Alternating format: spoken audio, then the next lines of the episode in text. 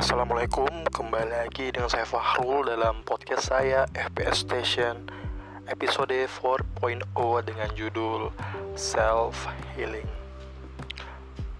Terima kasih bagi sobat FPS dan teman-teman semua yang telah bergabung untuk mendengarkan podcast saya. Mungkin yang sering sudah mendengar podcast saya sebelumnya sudah mendapatkan penjelasan sedikit mengenai self healing ini dalam sesi prolog sebelumnya. Baiklah, pada podcast kali ini saya akan membahas mengenai self healing sesuai dengan prolog sebelumnya dari berbagai sumber yang telah saya kumpulkan dan yang akan kita bahas atau saya bahas pada kali ini.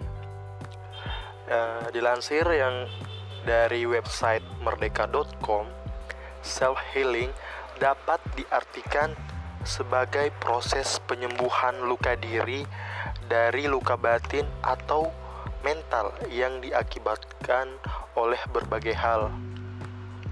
Luka batin itu sendiri bisa muncul dalam bentuk perasaan sedih yang mendalam, seperti merasa gagal, cemas yang mengarah pada kondisi depresi.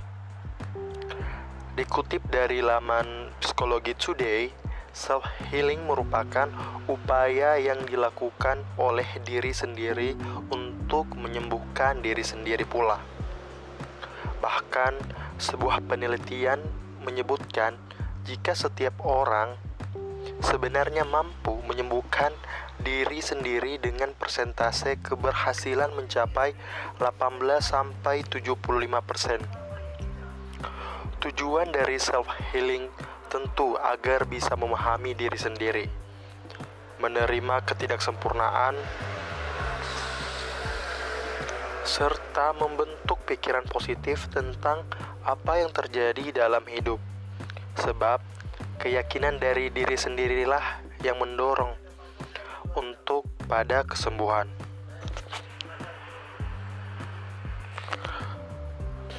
Sedangkan yang dilansir dari kampus psikologi mengenai apa sih itu self healing?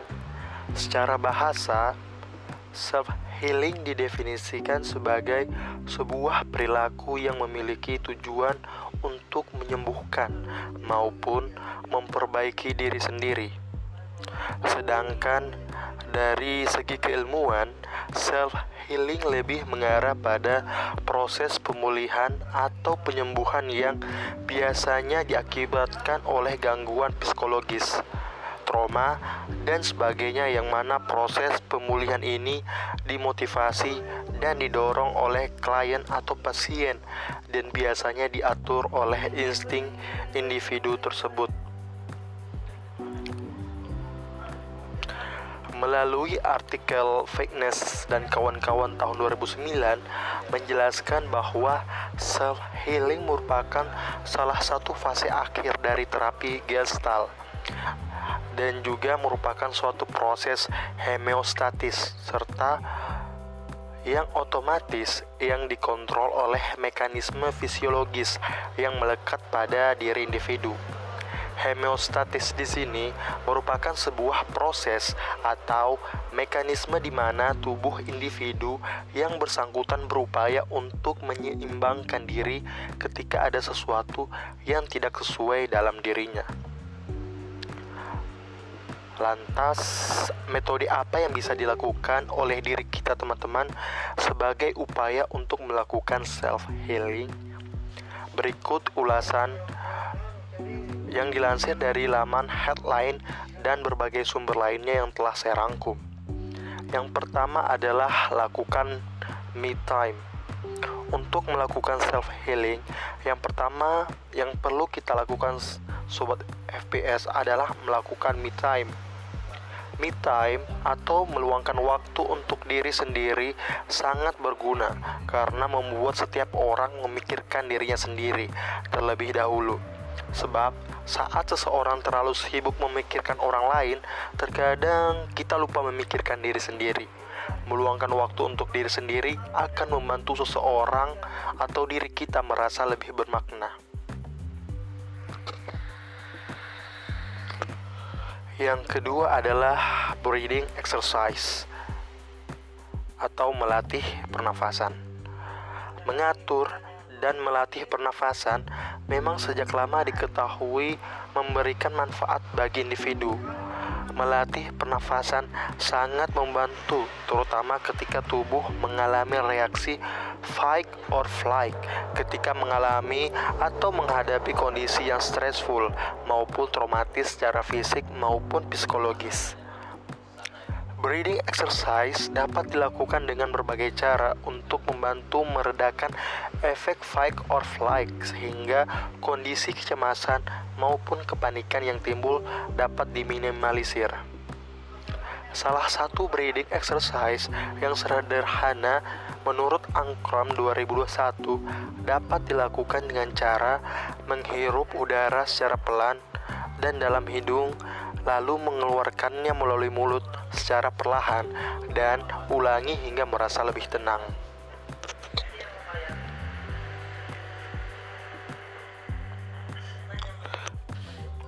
Yang ketiga adalah biarkan emosi negatif mengalir. Alih-alih menghindari emosi negatif, sobat FPS, ada baiknya bagi kita untuk membiarkan mengalir emosi negatif tersebut emosi negatif yang termasuk kesedihan, kekecewaan, kemarahan, hingga kesedihan. Emosi negatif ini seperti riptides. Biarkan mereka mengalir keluar dari diri kita, mungkin memerlukan intervensi dari kesehatan mental, tetapi melawan mereka dapat membuat kita terjebak. Yang keempat adalah buat sugesti positif. Setelah membiarkan tubuh dan pikiran merasakan perasaan negatif, selanjutnya cobalah untuk memberikan sugesti positif. Sebab cara kita berkomunikasi pada diri sendiri juga mempengaruhi keadaan mental. Memiliki sugesti positif yang dikatakan pada diri sendiri saat tengah merasa tertekan secara emosional dapat membantu untuk menyusun ulang pikiran. Kalimat positif yang bisa kita katakan, sobat FPS, seperti semuanya akan berlalu dan saya bisa melewati ini semua, atau saya beruntung menemukan jalan baru dalam hidup yang lebih baik.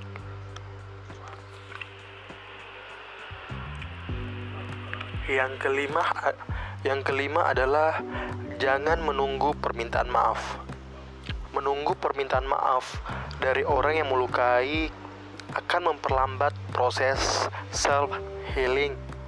Jika kita merasa terluka, penting bagi kita untuk mengatasinya tersendiri.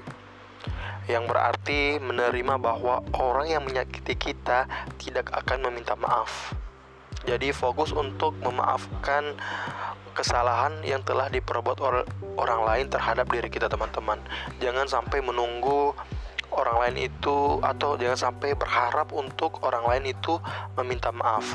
Maafkanlah terlebih dahulu sehingga kita terlepas dari beban pikiran dari kesalahan-kesalahan orang lain yang telah lakukan mereka pada diri kita. Yang keenam adalah berfokus pada diri sendiri Fokus pada diri sendiri untuk sementara waktu juga akan membuat kita lebih mudah mengatasi luka yang kita alami. Ketika kita memikirkan seseorang yang menyebabkan kita sakit, bawalah diri kita kembali ke masa kini. Kemudian fokus pada sesuatu yang kita syukuri. Orang-orang yang hatinya terluka sangat dalam karena suatu hal atau karena seseorang tentu tidak akan mudah melupakannya.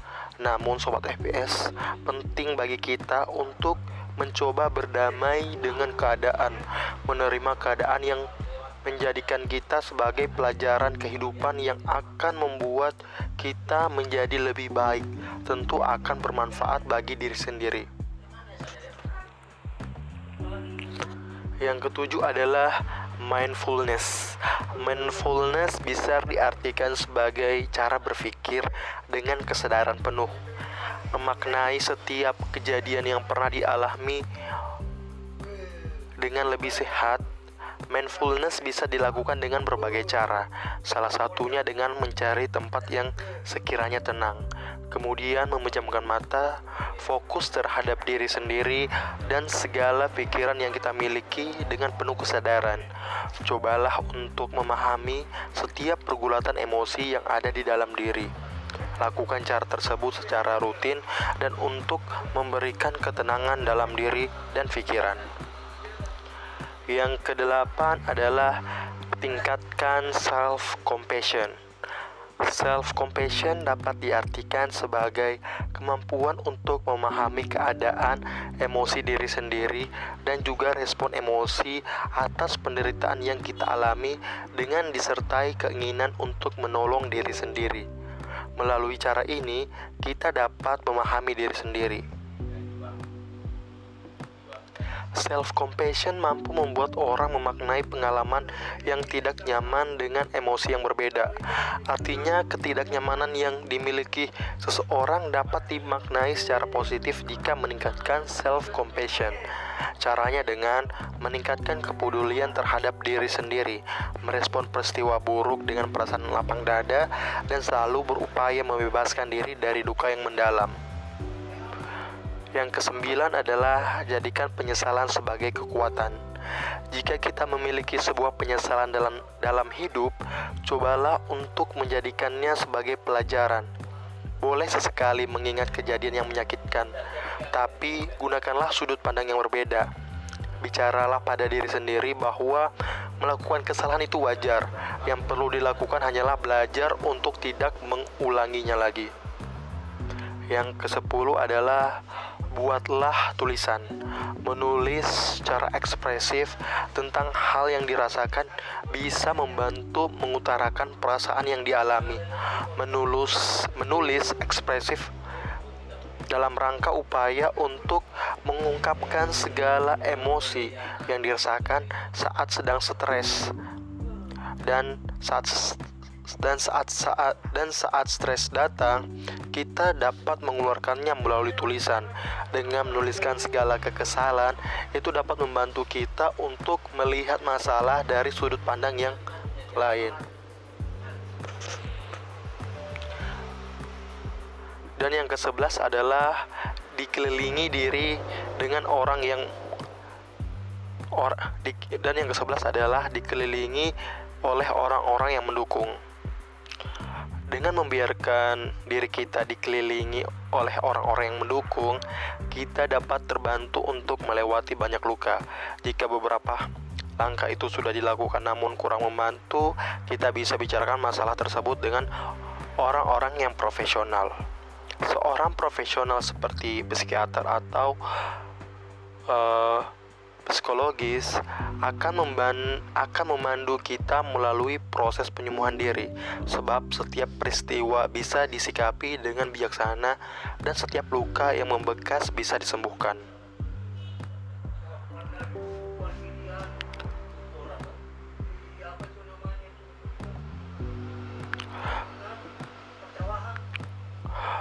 Nah, Sobat TVS agar self healing ini dapat dilakukan dengan mudah kita perlu untuk mengetahui akar permasalahannya terlebih dahulu. Dan adapun manfaat self healing yang telah kita lakukan yang itu bahwasanya self healing ini terkadang kita menganggapnya suatu hal yang remeh tetapi latihan self healing ini telah terbukti memberikan manfaat bagi individu yang melakukannya. Berbagai penelitian dilakukan oleh ahli dengan latar belakang yang berbeda-beda telah dilakukan untuk membuktikan hasil secara ilmiah yang dikutip dari laman kampus psikologis. Beragam manfaat self healing seperti membantu dan memperbaiki mood atau suasana hati dan well-being. Selain mempengaruhi suasana hati, self healing juga memberikan efek positif bagi psikologis individu serta mengurangi kecemasan dan kepanikan, bahkan membantu mengatasi depresi. Tidak hanya itu, self healing juga terbukti bermanfaat terhadap kondisi fisik individu, seperti mengurangi rasa sakit dan meningkatkan kualitas tidur. Dan temuan terbaru mengenai self healing bahwasanya self healing juga bermanfaat untuk menguatkan sistem imun yang sangat dibutuhkan dalam situasi pandemi saat ini. Demikian sobat FPS uh, eh, mengenai pembahasan self healing, beberapa contoh dan praktik yang telah saya sebutkan sederhana dari self healing ini hingga penjel beberapa penjelasan manfaatnya. Uh, dalam penerapan yang telah saya sampaikan ini masih sedikit dan praktik maupun hasilnya tidak dapat digeneralisir se untuk semua pihak sobat FPS tergantung dari kondisi yang cocok untuk kita sobat FPS namun saya menyarankan beberapa ada kurang lebih tadi 11 dalam melakukan self healing untuk sobat-sobat FPS dan itulah tadi akhir dari pembahasan dalam episode 4.0 dengan judul self healing. Semoga bisa bermanfaat bagi teman-teman, bisa menambah wawasan sehingga kita lebih care terhadap diri kita teman-teman. Sampai jumpa di FPE, sampai jumpa di podcast saya selanjutnya di episode 5.0. Sampai jumpa. Assalamualaikum.